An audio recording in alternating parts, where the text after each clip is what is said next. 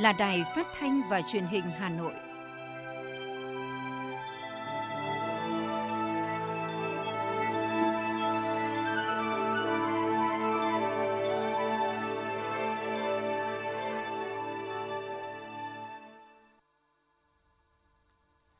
Kính chào quý vị và các bạn. Bây giờ là chương trình thời sự của Đài Phát thanh Truyền hình Hà Nội, phát trực tiếp trên sóng phát thanh tần số FM 90 MHz. Hôm nay, thứ tư ngày 27 tháng 4 năm 2022, chương trình có những nội dung chính sau đây. Lãnh đạo Đảng, Nhà nước và thành phố Hà Nội vào lăng viếng Chủ tịch Hồ Chí Minh nhân kỷ niệm 47 năm ngày giải phóng miền Nam, thống nhất đất nước 30 tháng 4 1975, 30 tháng 4 2022. Chủ tịch nước Nguyễn Xuân Phúc dự lễ xuất quân đội công binh số 1 và bệnh viện giã chiến cấp 2 số 4 lên đường thực hiện nhiệm vụ gìn giữ hòa bình Liên Hợp Quốc tại ABI và Nam Sudan. Thành phố Hà Nội tiếp tục nằm trong top 10 tỉnh thành phố dẫn đầu về chỉ số PCI, chỉ số năng lực cạnh tranh cấp tỉnh năm 2021. Quận Hoàn Kiếm tổ chức lễ khởi công dự án bảo tồn, sửa chữa, chống xuống cấp biệt thự số 49 Trần Hưng Đạo và số 46 phố Hàng Bài, Hà Nội. Bộ trưởng Bộ Y tế yêu cầu đẩy nhanh tiến độ tiêm mũi 3, tiêm cho trẻ và cấp hộ chiếu vaccine. Phần tin thế giới có những thông tin Liên Hợp Quốc nỗ lực chấm dứt xung đột tại Ukraine. Campuchia bỏ quy định đeo khẩu trang nơi công cộng. Hồng Kông Trung Quốc dỡ bỏ lệnh cấm nhập cảnh đối với du khách. Sau đây là nội dung chi tiết sẽ có trong chương trình. Thưa quý vị và các bạn, nhân kỷ niệm 47 năm ngày giải phóng miền Nam thống nhất đất nước 30 tháng 4 1975, 30 tháng 4 2022, Sáng nay, đoàn đại biểu Ban chấp hành Trung ương Đảng, Chủ tịch nước Quốc hội Chính phủ, Ủy ban Trung ương Mặt trận Tổ quốc Việt Nam đã đặt vòng hoa vào lăng viếng Chủ tịch Hồ Chí Minh và dân hương tưởng niệm các anh hùng liệt sĩ tại đài tưởng niệm các anh hùng liệt sĩ trên đường Bắc Sơn. Dự lễ viếng có các đồng chí Ủy viên Bộ Chính trị, Chủ tịch nước Nguyễn Xuân Phúc, Thủ tướng Chính phủ Phạm Minh Chính, Chủ tịch Quốc hội Vương Đình Huệ, Thường trực Ban Bí thư Võ Văn Thưởng, Bí thư Trung ương Đảng, Chủ tịch Ủy ban Trung ương Mặt trận Tổ quốc Việt Nam Đỗ Văn Chiến, các đồng chí ủy viên Bộ Chính trị, Bí thư Trung ương Đảng, Phó Chủ tịch Quốc hội, Phó Thủ tướng Chính phủ cùng nhiều đồng chí lãnh đạo Đảng, Nhà nước và lãnh đạo các các ban, bộ ngành, đoàn thể trung ương đã dự lễ viếng. Trước anh linh Chủ tịch Hồ Chí Minh, đoàn đại biểu đã bày tỏ lòng biết ơn vô hạn, thành kính tưởng nhớ công lao to lớn của người đối với sự nghiệp cách mạng của Đảng và dân tộc ta. Người đã cống hiến cả cuộc đời cho dân, cho nước, dẫn dắt Đảng ta, nhân dân ta làm nên những thắng lợi vẻ vang. Vòng hoa của đoàn mang dòng chữ đời đời nhớ ơn Chủ tịch Hồ Chí Minh vĩ đại. Tiếp đó, đoàn đại biểu đã tới đặt vòng hoa, dâng hương tưởng niệm như các anh hùng liệt sĩ tại đài tưởng niệm các anh hùng liệt sĩ trên đường Bắc Sơn. Trong không khí trang nghiêm, các đồng chí lãnh đạo Đảng nhà nước bày tỏ lòng tưởng nhớ những người con ưu tú của dân tộc đã không tiếc máu xương, dũng cảm chiến đấu, hy sinh vì nền độc lập tự do của Tổ quốc, vì hạnh phúc của nhân dân. Vòng hoa của đoàn mang dòng chữ đời đời nhớ ơn các anh hùng liệt sĩ. Thưa quý vị, sáng cùng ngày, đoàn đại biểu Thành ủy, Hội đồng nhân dân, Ủy ban nhân dân, Ủy ban Mặt trận Tổ quốc Việt Nam thành phố Hà Nội đã đặt hoa vào lăng viếng Chủ tịch Hồ Chí Minh. Tham dự đoàn có các đồng chí: đồng chí Nguyễn Thị Tuyến, Ủy viên Trung ương Đảng, Phó Bí thư Thường trực Thành ủy, đồng chí Nguyễn Lan Hương, Ủy viên Ban Thường vụ Thành ủy, Chủ tịch Ủy ban Mặt trận Tổ quốc Việt Nam thành phố, cùng các đồng chí Ủy viên Ban Thường vụ Thành ủy, lãnh đạo Ủy ban nhân dân thành phố và lãnh đạo các sở ban ngành. Vòng hoa của đoàn mang dòng chữ: Đời đời nhớ ơn Chủ tịch Hồ Chí Minh vĩ đại. Trước anh linh của Chủ tịch Hồ Chí Minh, các đồng chí lãnh đạo thành phố Hà Nội bày tỏ lòng thành kính, tưởng nhớ công lao của người, nguyện cùng nhau bảo vệ và xây dựng thủ đô ngày càng phát triển giàu đẹp, văn minh hiện đại. Tiếp đó, đoàn đã đến đặt vòng hoa tại đài tưởng niệm các anh hùng liệt sĩ. Vòng hoa của đoàn mang dòng chữ đời đời nhớ ơn các anh hùng liệt sĩ. Sáng cùng ngày, các đoàn quân ủy Trung ương và Bộ Quốc phòng, Đảng ủy Công an Trung ương và Bộ Công an cùng đông đảo người dân trên mọi miền Tổ quốc đã vào lăng viếng Chủ tịch Hồ Chí Minh và đặt vòng hoa tưởng nhớ tri ân các anh hùng liệt sĩ tại đài tưởng niệm các anh hùng liệt sĩ. Sáng nay 27 tháng 4 tại Hà Nội, đồng chí Nguyễn Xuân Phúc, Ủy viên Bộ Chính trị, Chủ tịch nước Cộng hòa xã hội chủ nghĩa Việt Nam, Chủ tịch Hội đồng Quốc phòng và An ninh, thống lĩnh các lực lượng vũ trang nhân dân dự lễ xuất quân đội công binh số 1 và bệnh viện giã chiến cấp 2 số 4 lên đường thực hiện nhiệm vụ gìn giữ hòa bình Liên Hợp Quốc tại ABI và Nam Sudan. Chủ tịch nước Cộng hòa xã hội chủ nghĩa Việt Nam Nguyễn Xuân Phúc trao quyết định cho đội công binh số 1, bệnh viện giã chiến cấp 2 số 4 Bệnh viện giã chiến cấp 2 số 4 sẽ tập trung áp dụng khoa học công nghệ trong công tác khám chữa bệnh và điều trị từ đó đúc rút ra các kinh nghiệm để xây dựng, nghiên cứu đề tài khoa học trong thời gian công tác nhiệm kỳ tại phái bộ Nam Sudan. Ngoài ra, bệnh viện sẽ tiếp tục thực hiện tốt công tác dân vận và tập trung vào công tác phòng chống dịch bệnh trong môi trường khắc nghiệt. Đội công binh số 1 của Việt Nam với biên chế 184 người, trong đó có 21 nữ quân nhân, sẽ góp phần cung cấp các hoạt động hỗ trợ nhân đạo, giúp các phái bộ gìn giữ hòa bình Liên Hợp Quốc thực hiện nhiệm vụ gìn giữ và tái thiết hòa bình, đem lại cuộc sống bình an cho người dân các quốc gia châu Phi. Việt Nam tham gia hoạt động gìn giữ hòa bình Liên Hợp Quốc là chủ trương nhất quán của Đảng và Nhà nước ta trong đối ngoại và hợp tác quốc tế. Sự tham gia của lực lượng gìn giữ hòa bình Việt Nam tại các phái bộ của Liên Hợp Quốc có phần thực hiện hóa các cam kết chính trị của Đảng và Nhà nước Việt Nam với vai trò là một thành viên có trách nhiệm của cộng đồng quốc tế, sẵn sàng chung tay giải quyết các vấn đề, duy trì môi trường hòa bình, ổn định vì hợp tác, phát triển ở khu vực và trên thế giới.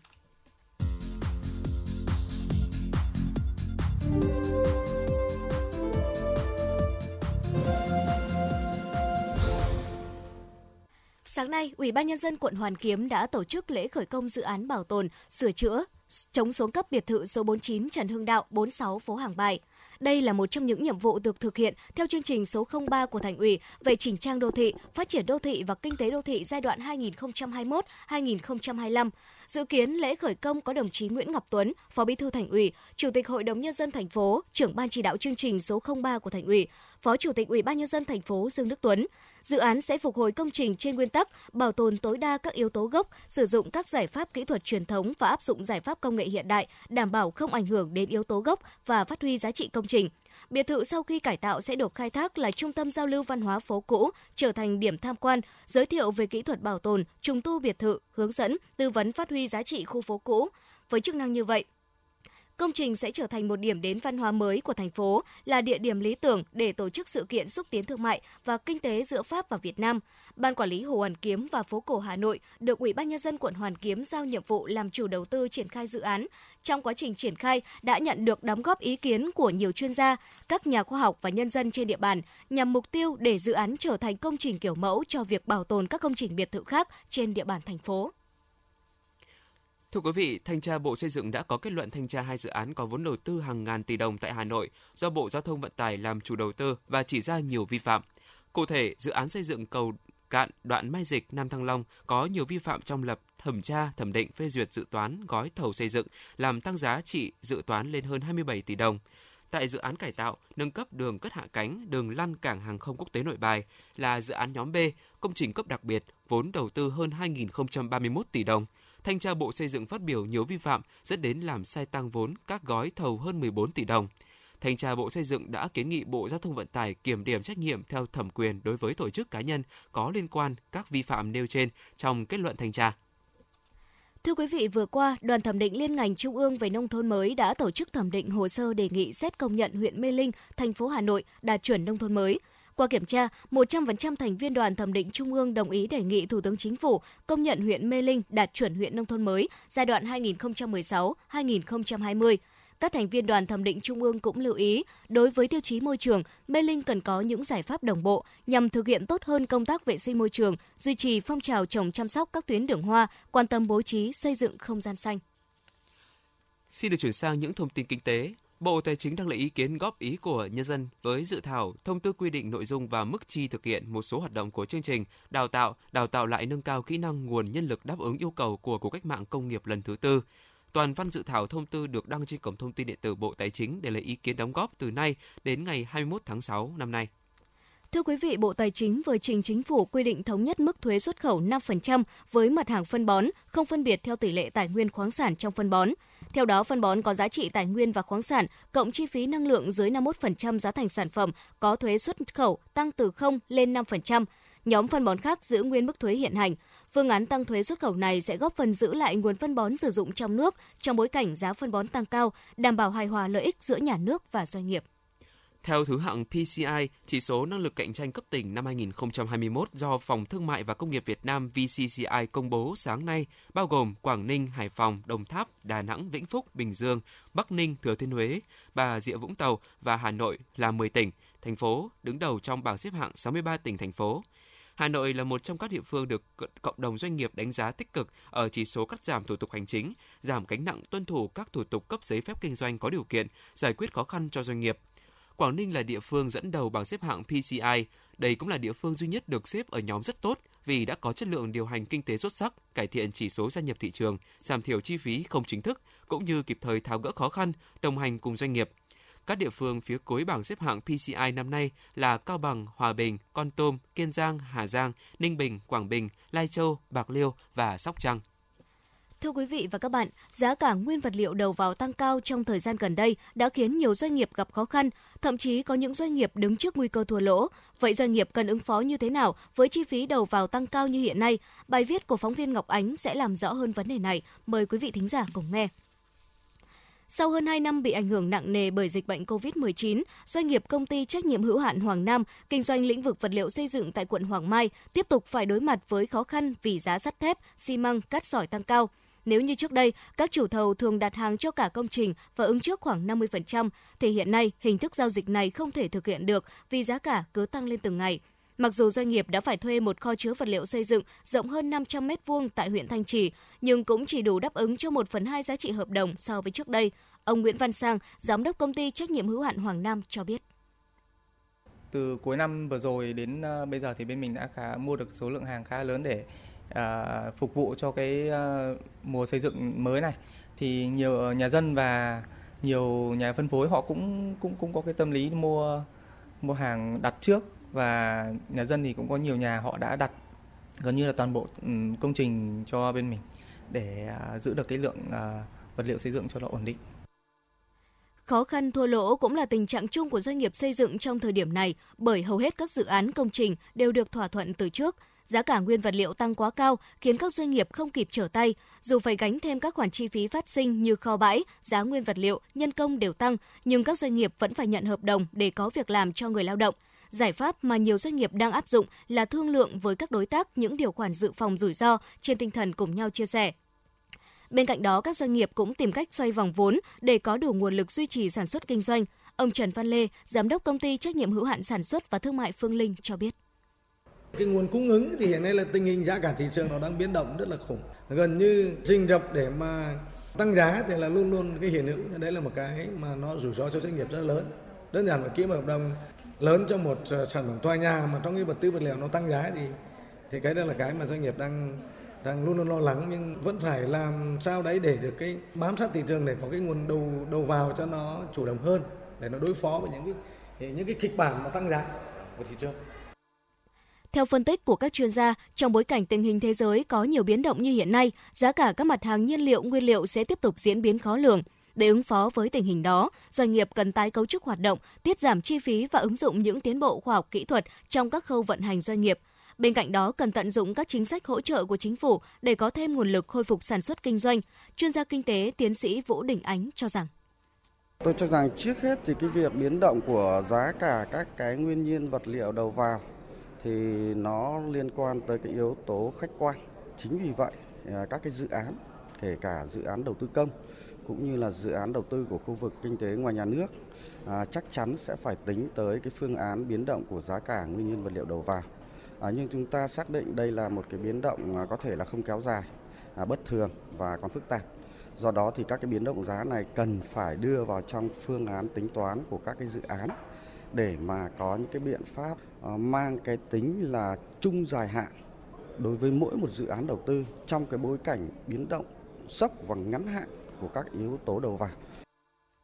Trong chương trình phục hồi kinh tế trong 2 năm 2022-2023, chính phủ đang thực hiện nhiều giải pháp để hỗ trợ doanh nghiệp khôi phục sản xuất kinh doanh. Các gói kích thích kinh tế đang được thực hiện ngay từ những ngày đầu năm. Hiện nay các bộ ngành địa phương cũng đang đẩy nhanh tiến độ thực hiện giải ngân kế hoạch vốn đầu tư công trung hạn 2021-2025, vốn đầu tư thuộc chương trình phục hồi và phát triển kinh tế xã hội, các chương trình mục tiêu quốc gia, đảm bảo giải ngân hết số vốn được giao, không để nảy sinh tham nhũng tiêu cực, lãng phí nguồn lực Ông Nguyễn Anh Tuấn, Cục trưởng Cục Quản lý giá Bộ Tài chính cho biết.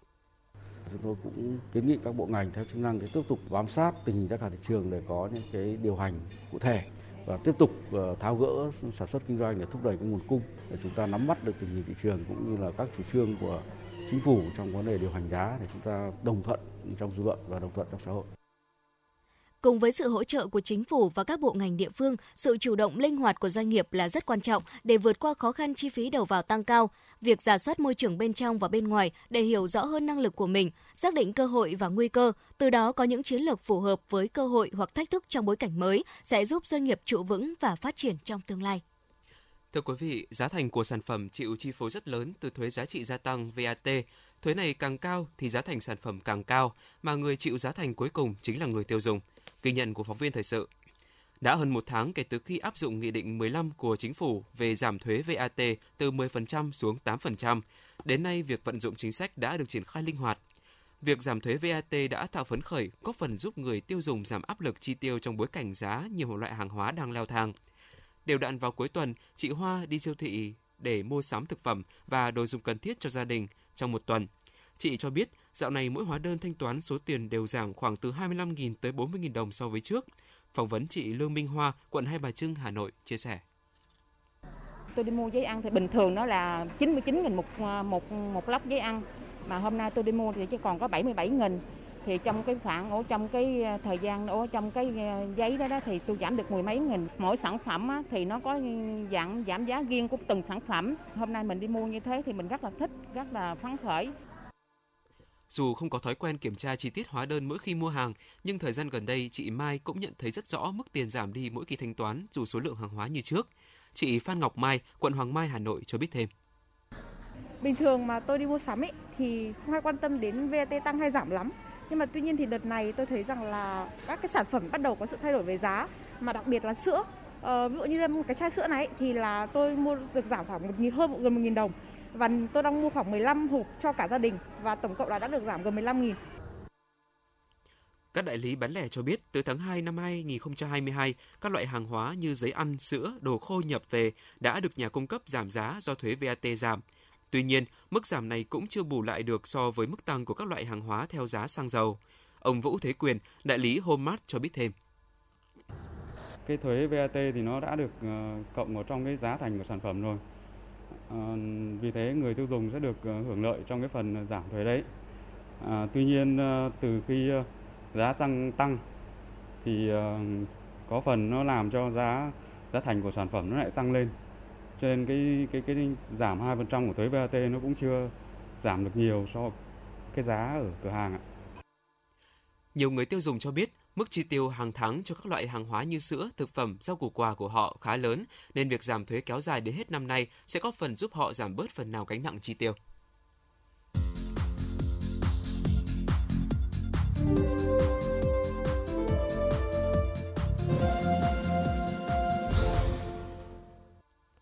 Tiếp tục là phần tin. Thưa quý vị, ngày 12 tháng 5 tới, Sở Giáo dục và Đào tạo Hà Nội sẽ công bố phương án tuyển sinh vào lớp 10 của các trường trung học phổ thông công lập tự chủ tài chính và trường trung học phổ thông ngoài công lập năm học 2022-2023. Học sinh phụ huynh học sinh tra cứu thông tin này trên cổng thông tin điện tử của ngành, địa chỉ https 2 gạch chéo gạch chéo www hanoi edu vn Đây là căn cứ để học sinh nộp đơn đăng ký dự tuyển vào lớp 10 của các trường.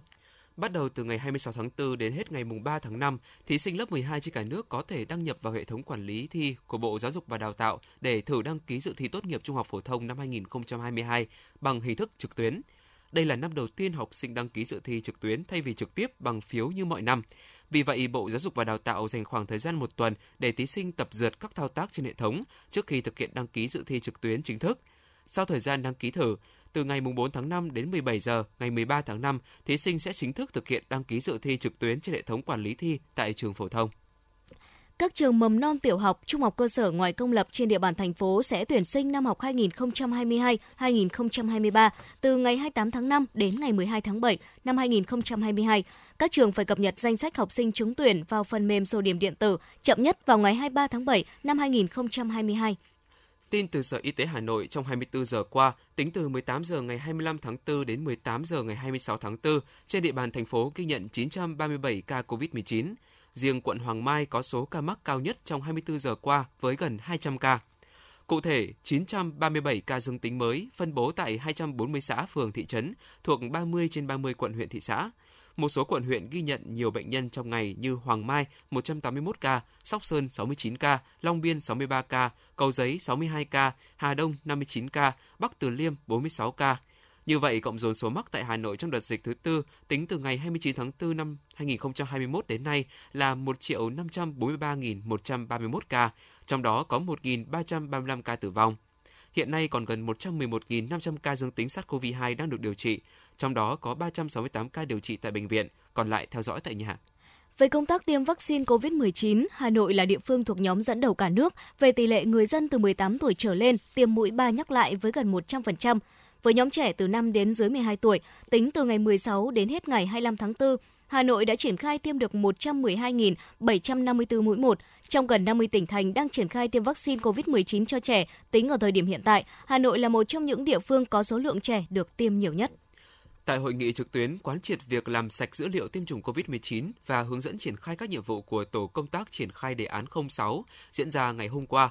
Bộ trưởng Bộ Y tế Nguyễn Thành Long nhấn mạnh, chiến dịch tiêm vaccine phòng COVID-19 đến nay cơ bản đã thành công. Công tác triển khai tiêm mũi 1, mũi 2 cho người trên 18 tuổi đạt tỷ lệ 100%, nhưng việc mũi tiêm mũi 3 còn rất chậm. Cùng với việc đẩy nhanh tiến độ tiêm vaccine, tại hội nghị, Bộ Y tế cũng yêu cầu đẩy nhanh tiến độ cấp hộ chiếu vaccine và chuyển đổi số trong ngành y tế.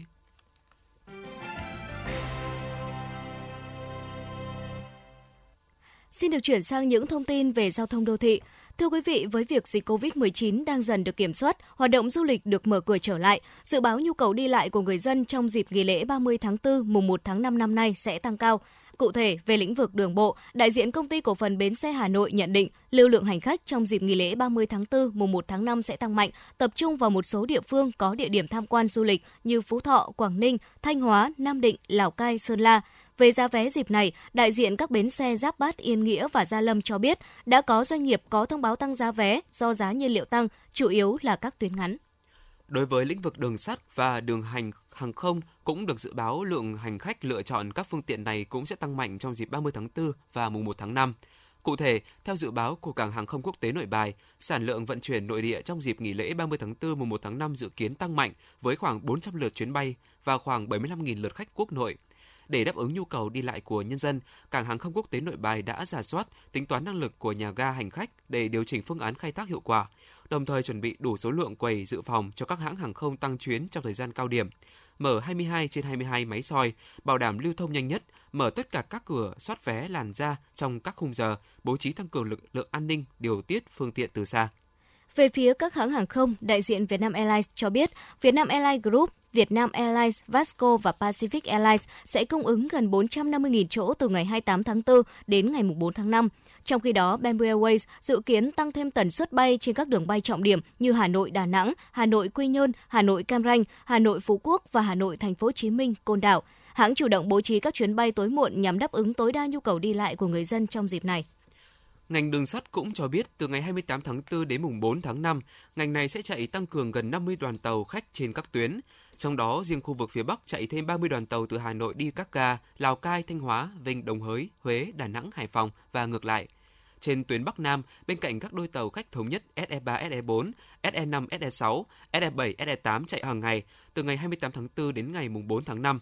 Tổng công ty Đường sắt Việt Nam sẽ chạy tăng cường nhiều đoàn tàu khách từ ga Sài Gòn và Hà Nội đến các tỉnh thu hút lượng khách du lịch đông. Lịch chạy tàu tăng cường cũng sẽ được điều chỉnh khi lượng khách tăng cao.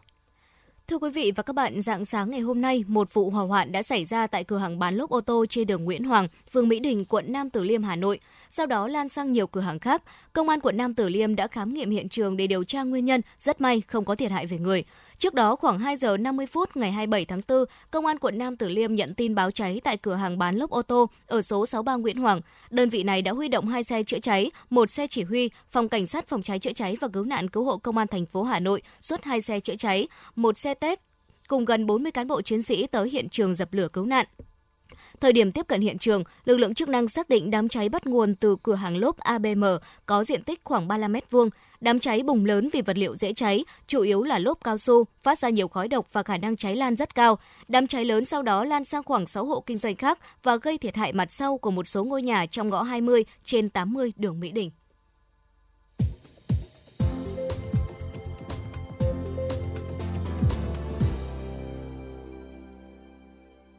Xin chuyển sang phần tin thế giới. Thưa quý vị, ngày 26 tháng 4, Tổng thư ký Liên Hợp Quốc Antonio Guterres có chuyến công du đến Nga và sau đó là Ukraine trong nỗ lực nhằm chấm dứt xung đột tại Ukraine. Trong cả hai chuyến thăm, ông Guterres có kế hoạch thảo luận về những bước đi có thể thực hiện ngay lập tức nhằm chấm dứt giao tranh Nga-Ukraine và sơ tán người dân Ukraine đến nơi an toàn. Ngày hôm qua, Bắc Kinh đã tiến hành xét nghiệm COVID-19 hàng loạt cho gần 21 triệu cư dân của thành phố này. Động thái này diễn ra trong bối cảnh lo ngại về thủ đô Bắc Kinh của Trung Quốc có thể bị phong tỏa chặt như ở Thượng Hải ngày càng tăng. Chính quyền khu hành chính đặc biệt Hồng Kông Trung Quốc thông báo sẽ dỡ bỏ lệnh cấm nhập cảnh kéo dài 2 năm qua đối với những người không phải là cư dân thành phố này. Quyết định trên được đưa ra trong bối cảnh diễn biến dịch COVID-19 tại Hồng Kông đang có chiều hướng giảm bớt. Campuchia chính thức bỏ quy định bắt buộc đeo khẩu trang ở nơi công cộng trên cả nước. Đây là quyết định được Thủ tướng Campuchia Hun Sen đưa ra. Ngày 26 tháng 4, Bộ Y tế Campuchia thông báo theo kết quả xét nghiệm PCR, nước này chỉ ghi nhận 2 ca mắc COVID-19 và không có trường hợp tử vong mới. Tổ chức Y tế Thế giới cho biết bệnh nhân Ebola thứ hai đã tử vong ở Tây Bắc Cộng hòa Dân chủ Congo vài ngày sau khi một đợt bùng phát dịch Ebola mới xuất hiện. Congo đã chứng kiến 13 đợt bùng phát Ebola trước đây, trong đó có một đợt bùng phát vào năm 2018-2020 ở miền Đông, khiến gần 2.300 người thiệt mạng. Con số cao thứ hai được ghi nhận trong lịch sử của dịch bệnh sốt xuất huyết do siêu vi. 6 người được xác nhận là đã tử vong sau một vụ tai nạn khai thác mỏ ở Ba Lan ngày 23 tháng 4 vừa qua. Đây là vụ tai nạn khai thác mỏ thứ hai xảy ra ở nước này trong một tuần qua. Kết quả các cuộc điều tra về nguyên nhân của vụ tai nạn mỏ này cho thấy khí mê than đã thoát ra sau một trận động đất tại khu mỏ.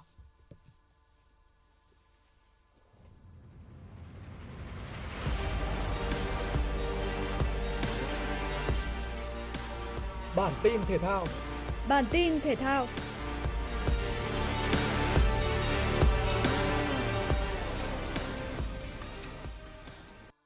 Chiều qua, huấn luyện Park Hang-seo quyết định triệu tập thêm 4 cầu thủ lên tuyển U23 Việt Nam nhằm chuẩn bị cho chiến dịch SEA Games 31. Đó là hậu vệ cao Trần Hoàng Hùng, tiền vệ Nguyễn Hữu Thắng, Khuất Văn Khang và tiền đạo Trần Danh Trung. Đây là quyết định đầy bất ngờ của huấn Park Hang-seo trong quá trình chuẩn bị cho hành trình bảo vệ tấm huy chương vàng SEA Games 31 khi thời điểm này U23 đã có lực lượng tương đối dày. Về tình hình lực lượng, hậu vệ Quang Thịnh tái phát chấn thương đùi, sau hai trận giao hữu vừa qua với đội U20 Hàn Quốc, Viet Park Hang-seo đã có cái nhìn rõ nét hơn về khả năng và phong độ của từng cầu thủ. Theo quy định, mỗi đội bóng sẽ đăng ký chính thức 20 cầu thủ và được phép thay thế tối đa 15 cầu thủ nếu có trường hợp mắc COVID-19. Nhà cầm quân người Hàn Quốc cũng xác nhận U23 Việt Nam sẽ cần duy trì khoảng 26 đến 27 cầu thủ luôn trong trạng thái sẵn sàng thi đấu. Trận bán kết lượt đi Champions League đã diễn ra với màn so tài giữa hai câu lạc bộ Manchester City và Real Madrid trên sân Etihad. Ngay từ phút thứ hai, Man Xanh đã có được bàn mở tỷ số nhờ tình huống đánh đầu thông minh của Kevin De Bruyne. Và tới phút 11, cách biệt đã là hai bàn cho các cầu thủ chủ nhà. Hiệp một sau đó đã khép lại với bàn thắng rút ngắn tỷ số xuống 2-1 của Karim Benzema ở phút 33. Ở hiệp 2, hai đội đều có thêm được hai bàn thắng, trong đó Phil Foden và Bernardo Silva là những người lập công cho đội chủ nhà. Vinicius và Benzema tiếp tục là những người mang về bàn thắng cho đội khách, qua đó định tỷ số 4-3 nghiêng về phía Manchester City. Với kết quả này, kịch tính và cơ hội giành vé vào chung kết Champions League mùa này vẫn còn nguyên cho Real Madrid lẫn Man City khi hai đội gặp nhau trong trận lượt về tại Bernabeu. Kỳ thủ số 1 Việt Nam Lê Quang Liêm tiếp tục phong độ cao ở trận đánh với nhà đương kim vô địch World Cup Jan Christophe Duda tại giải cờ vua trực tuyến Oslo Esports Cup 2022. Ở ván đầu, Quang Liêm đi trước và thắng Duda 1-0, nhưng nhà đương kim vô địch World Cup gỡ lại một đều ở ván 2. Hai ván tiếp theo, Quang Liêm và Jan Christophe Duda bất phân thắng bại. Tỷ số 2 đều sau 4 ván cờ nhanh khiến cả hai phải bước vào loạt tiebreaker chớp. Tại đây, Quang Liêm đã xuất sắc có được chiến thắng chung cuộc 4-2. Ở ngày thi đấu thứ 6, Lê Quang Liêm sẽ chạm trán với kỳ thủ người Hà Lan Anis Giri đây là cơ hội để ngôi sao số 1 cờ vua Việt Nam tiếp tục gia tăng điểm số. Dự báo thời tiết vùng châu thổ sông Hồng và khu vực Hà Nội chiều và tối ngày 27 tháng 4 năm 2022. Khu vực vùng đồng bằng Bắc Bộ, chiều nắng, tối không mưa, gió đông nam đến nam cấp 2 cấp 3, nhiệt độ từ 26 tới 33 độ C. Vùng núi Ba Vì Sơn Tây, chiều nắng, tối không mưa, gió nhẹ, nhiệt độ từ 26 tới 33 độ C Ngoại thành từ Phúc Thọ tới Hà Đông, chiều nắng tối không mưa, gió đông nam cấp 2 cấp 3, nhiệt độ từ 27 tới 32 độ C. Phía Nam từ Thanh Ngoai, Thường Tín đến Mê Linh, Đông Anh Sóc Sơn, chiều nắng tối không mưa, gió nhẹ, gió đông nam đến nam cấp 2 cấp 3, nhiệt độ từ 27 tới 33 độ C. Khu vực trung tâm thành phố Hà Nội, chiều nắng tối không mưa, gió đông nam đến nam cấp 2 cấp 3, nhiệt độ từ 27 tới 32 độ C. Quý vị và các bạn vừa nghe chương trình thời sự của Đài Phát thanh Truyền hình Hà Nội, chỉ đạo nội dung nhà báo Nguyễn Kim Khiêm, chỉ đạo sản xuất Nguyễn Tiến Dũng, tổ chức sản xuất Trà My. Chương trình do biên tập viên Nguyễn Hằng, phát thanh viên Hoàng Nam Thu Thảo cùng kỹ thuật viên Quang Ngọc thực hiện. Thân ái chào tạm biệt quý vị. Hẹn gặp lại quý vị trong những chương trình thời sự sau.